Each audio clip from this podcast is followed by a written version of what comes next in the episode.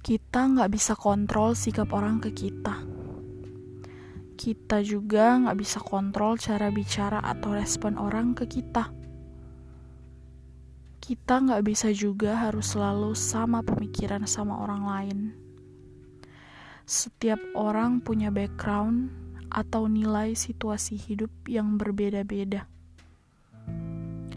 Yang kita bisa kontrol hanya diri kita sendiri perkataan kita, cara kita merespon terhadap sikap-sikap orang yang mungkin mengecewakan ataupun menyenangkan.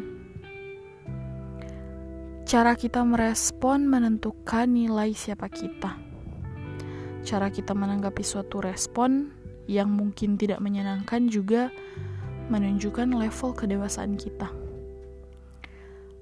Perlu diketahui, Orang dewasa itu adalah orang yang tahu bagaimana menempatkan diri atau posisi, dan tahu bagaimana mengendalikan diri, dan juga bisa merasakan posisi orang lain itu seperti apa.